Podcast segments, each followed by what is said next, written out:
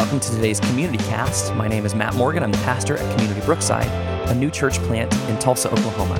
We are so blessed by your presence, and we hope that today's content will bring you joy. There is a pastor named Stephen King, and he is a pastor of Bethel Evangelical Lutheran Church. And he tells a story uh, about Napoleon Bonaparte. You've ever heard that name, right? Napoleon. We all know Napoleon, short guy. That's what I've heard. Probably my height. No.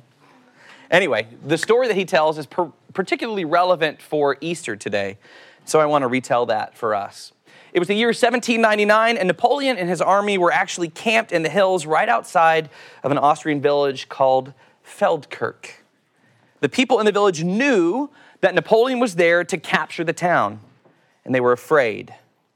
They didn't know what to expect when Napoleon and his army would come through their town. All they knew was that war was awful, and they were pretty sure it meant death and suffering. The people of the village met that night and they agreed that such a small group of people in their town could not defend themselves against the might of Napoleon's army. So the next day they decided that they were going to wave the white flag of truce in order to surrender to Napoleon. It just so happened that the very next day was Easter Sunday. And in spite of the impending doom that was facing Feldkirch, as the village was probably going to be overrun, despite all that, the, the history of the church and the, the custom of the church was that every Sunday morning, on Easter Sunday morning, all the bells in every church across the entire city would ring. And so that morning, like every Easter morning, the bells rang and they rang fiercely, celebrating the resurrection of Jesus. And in that moment, when Napoleon heard those bells, he assumed that the villagers of Feldkirch must be celebrating the impending arrival of the Austrian army to come help and defend them against Napoleon. So, in that moment, Napoleon became fearful and he decided that he would not invade the city, and he and his troops withdrew. Friends, for us, Easter is ringing these bells, declaring victory over death, declaring a new day, new life, new hope. It's like saying our enemies have been withdrawn, our enemies have gone away from us. Satan has been defeated, death has been conquered as well. In Jesus, we have the victory. Waving the white flag of surrender is to, is to fully embrace the new gift that comes through the life of Jesus. The bells of Easter ring out to declare death has been swallowed up in victory. Where, O death, is your victory? Where, O death, is your sting? Friends, today is a new day for us. Thank you, Jesus. So, for the last few weeks, we've been going through the book of Mark, uh, and it's been quite an experience. And we're going to finish uh, today by reading the resurrection story in the book of Mark. And I have to prepare you that, that Mark's story is different than one you traditionally would hear on Easter Sunday. And you'll understand that when we read it. So, friends, if you have a Bible, I'm going to invite you to turn to Mark chapter 15 verse 42 through 16, 8. And you can find it on the screens if you don't have a Bible. I always find it helpful to just make notes if you can, or, uh, you know, underline things that, that are important to you. But I'm going to read this to you again. It comes from the New International Version, uh, and I'm going to start in Mark 15, 42. Here's what Scripture says for us today. It was preparation day, that is, the day before the Sabbath. So as evening approached, Joseph of Arimathea, a prominent member of the council, who was himself waiting for the kingdom of God, meaning that he was a believer in Jesus, he went boldly to Pilate and asked for the body of Jesus. Pilate was surprised to hear that Jesus was already dead. Summoning the centurion, he asked if uh, Jesus had already died. When he learned from the centurion that it was so, he gave the body to Joseph. So Joseph bought some linen cloth, took down the body, wrapped it in linen, and placed it in a tomb cut out of the rock. Then he rolled a stone against the entrance of the tomb. Mary Magdalene and Mary, the mother of Jesus, saw where he was laid. When the Sabbath was over, Mary Magdalene, Mary, the mother of James, and Salome brought spices so that they could uh, anoint Jesus' body. Very early on the first day of the week, just after the sunrise, they were on their way to the tomb. And they asked each other, Who will roll away the stone from the entrance of the tomb? But when they looked up, they saw that the stone, which was very large, had already been rolled away. As they entered the tomb, they saw a young man dressed in a white robe sitting on the right side, and they were alarmed. Don't be alarmed, he said. You are looking for Jesus, the Nazarene, who was crucified. He has risen. He is not here. See the place where they laid him?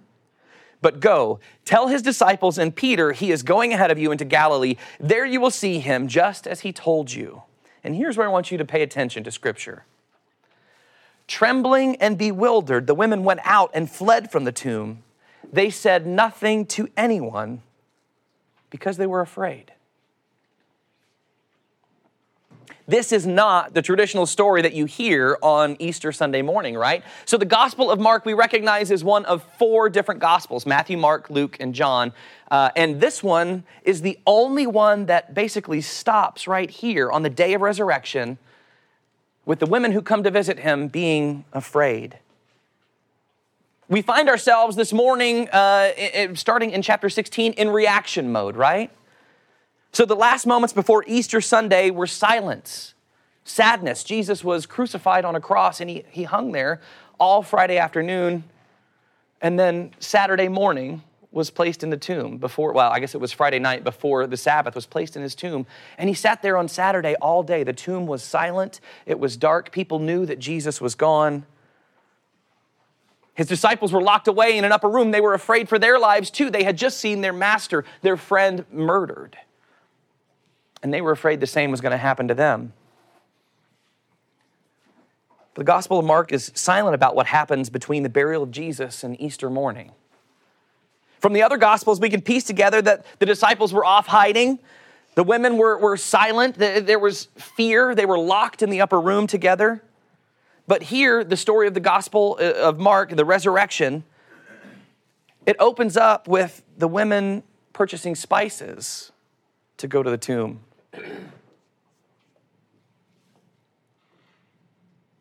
It's an interesting story. So we see Joseph buying spices and he's rolling away the tomb and he's placed Jesus in the tomb. And then uh, the, we see the women next are on their way to anoint Jesus. And did you notice how they're walking? They're walking in silence, they're walking sadly, and it says when they got to the tomb, they looked up. So we can infer that their heads were downcast, right? They had just seen one of their best friends murdered, and so of course they were walking slowly and, and you know, sadly sullen to the tomb of Jesus. And when they looked up, everything was different. Their expectations were gone. On the way there, they expected to have to roll away the tombstone, but it was gone. We see that when they finally reached the tomb, they looked up, almost as if they didn't want to really deal with the death of Jesus anymore until they got to the body. And when they did look up, the stone was gone. The barrier to the resurrection for them was removed. And they were able to walk right into the tomb. And when they walk in, they had to immediately reassess what was happening. So, first they reacted, now they're reassessing. Where is the body of Jesus, right? Friends, I will tell you, I've done a number of funerals, and it is not very often you go into a funeral home or you go into a cemetery and you see bodies missing. That is not a normal thing. But these women experienced the very first time where somebody was come back from life or from death and was walking out of the tomb and gone. Instead of seeing Jesus as they expected, they see a young man sitting in a white robe, and he says, Wait, wait, wait, don't be afraid. Why do you think he said that, right? Clearly, those women walk into this tomb, and Jesus is gone. They don't know what's going on. What do you think their faces said? Do you think they might have been saying, I'm afraid? Yeah. And the man says, Don't be afraid. You're looking for Jesus the Nazarene. I know he was crucified, he was buried here, but he's not here now. He's alive. And then he gives them a specific set of instructions. He says, Now go tell the disciples and who? Peter. Peter. And Peter. Why? What happened on Good Friday? We remember that in Jesus' last moments alive, before the resurrection, before the crucifixion, before all this took place, Peter denied knowing who Jesus was three times. So it was clear there was a, a bit of a distinction here, right? Jesus says, or this, this young man says, Go find the disciples and Peter, who is no longer considered a disciple in this moment. He's somebody else, he's named specifically. And then the young man says, Tell them Jesus is going to meet them in Galilee like he said he would. There's some pretty big implications with this, right? Could you imagine in some of your hurt, and maybe maybe you've had one of the worst days of your lives, and then one of your best friends, somebody you had eaten dinner with, somebody you had had drinks with, somebody who celebrated the birth of your children, maybe, somebody who you constantly spent all day, every day with, maybe in your moment of hurt or sadness, they turned their back on you. Have you ever had that happen? I think at one point in our lives, most of us have had something similar happen, probably not to this extent. I don't know that I could forgive Peter like Jesus forgives Peter. In this moment, Jesus is, not Jesus, I'm sorry, the, the young man is inviting Peter to come back into the group of disciples, even though he's done wrong, even though he uh, denied knowing who Jesus was even though he had backstabbed Jesus. God was inviting him to come and fully participate again. That's what's wonderful about Easter morning for us because for a long time, the history of the church was that only at Easter were people forgiven for doing dumb things. So the ancient tradition was that if you screwed up bad enough, the church would kick you out. They would say, All right, thank you for coming. We appreciate that. That's nice and all, but you guys, you, you're not good enough to be one of us. And so at Easter, there was hope again. They would call those who had sinned, they would call those who had made mistakes back into the church, and they would be forgiven for their sins. They based the, the, the life of the church on this moment from the book of Mark.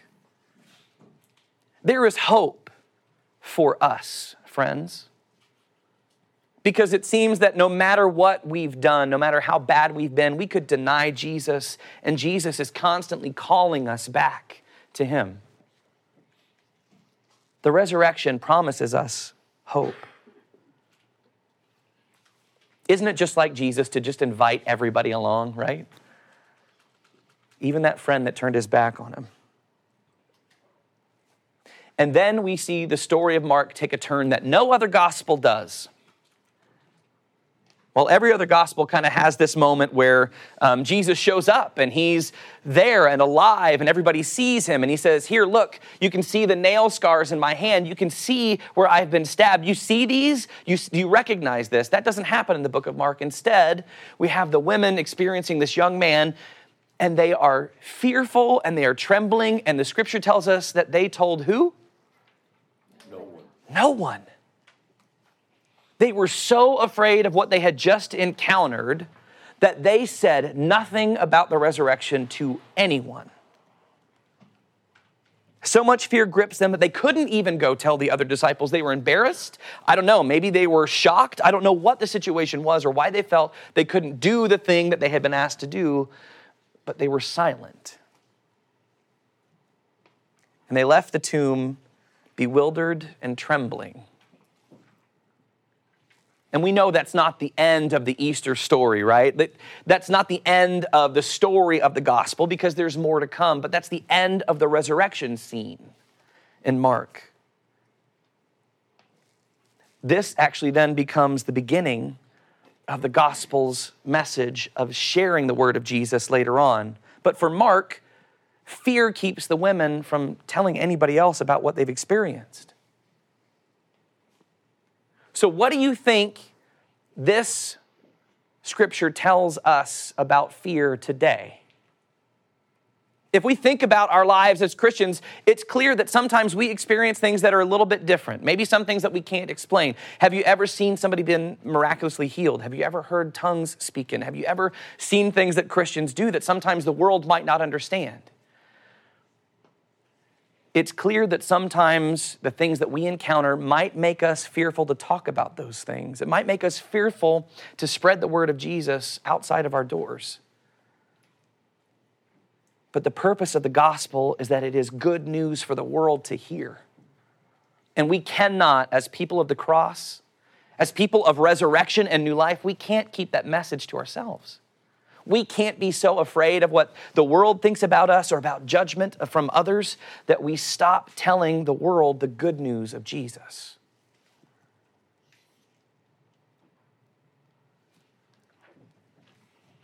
Jesus, later on in the other Gospels, shows up.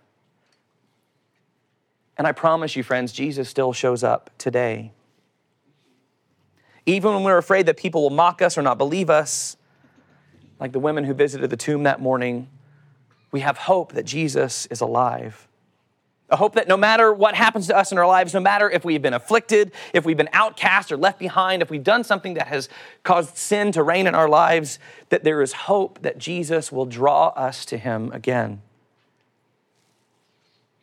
The Gospel of Mark proves to us that God loves us even when we make mistakes. So, how do we live in response to that? we have to live like Jesus every day. Friends, we have to be Jesus to the world. We have to be the people who show up for others when they've made mistakes, when they've fallen short. We have to be the people who show love and grace when uh, they've hurt us. We have to be the people who feed the hungry, who take care of the downtrodden. We have to be the people who speak against injustice. But most importantly, friends, we have to be people that are stronger than fear, so that nothing can stand in the way of us telling the world about who Jesus is. Thank you so much for joining us on today's Community Cast. We hope that you were blessed by today's conversation. If you'd like to know more about Community Brookside, please feel free to visit us at our website, communitybrookside.com, or find us on your favorite social media outlet. We hope to hear from you soon. Be blessed.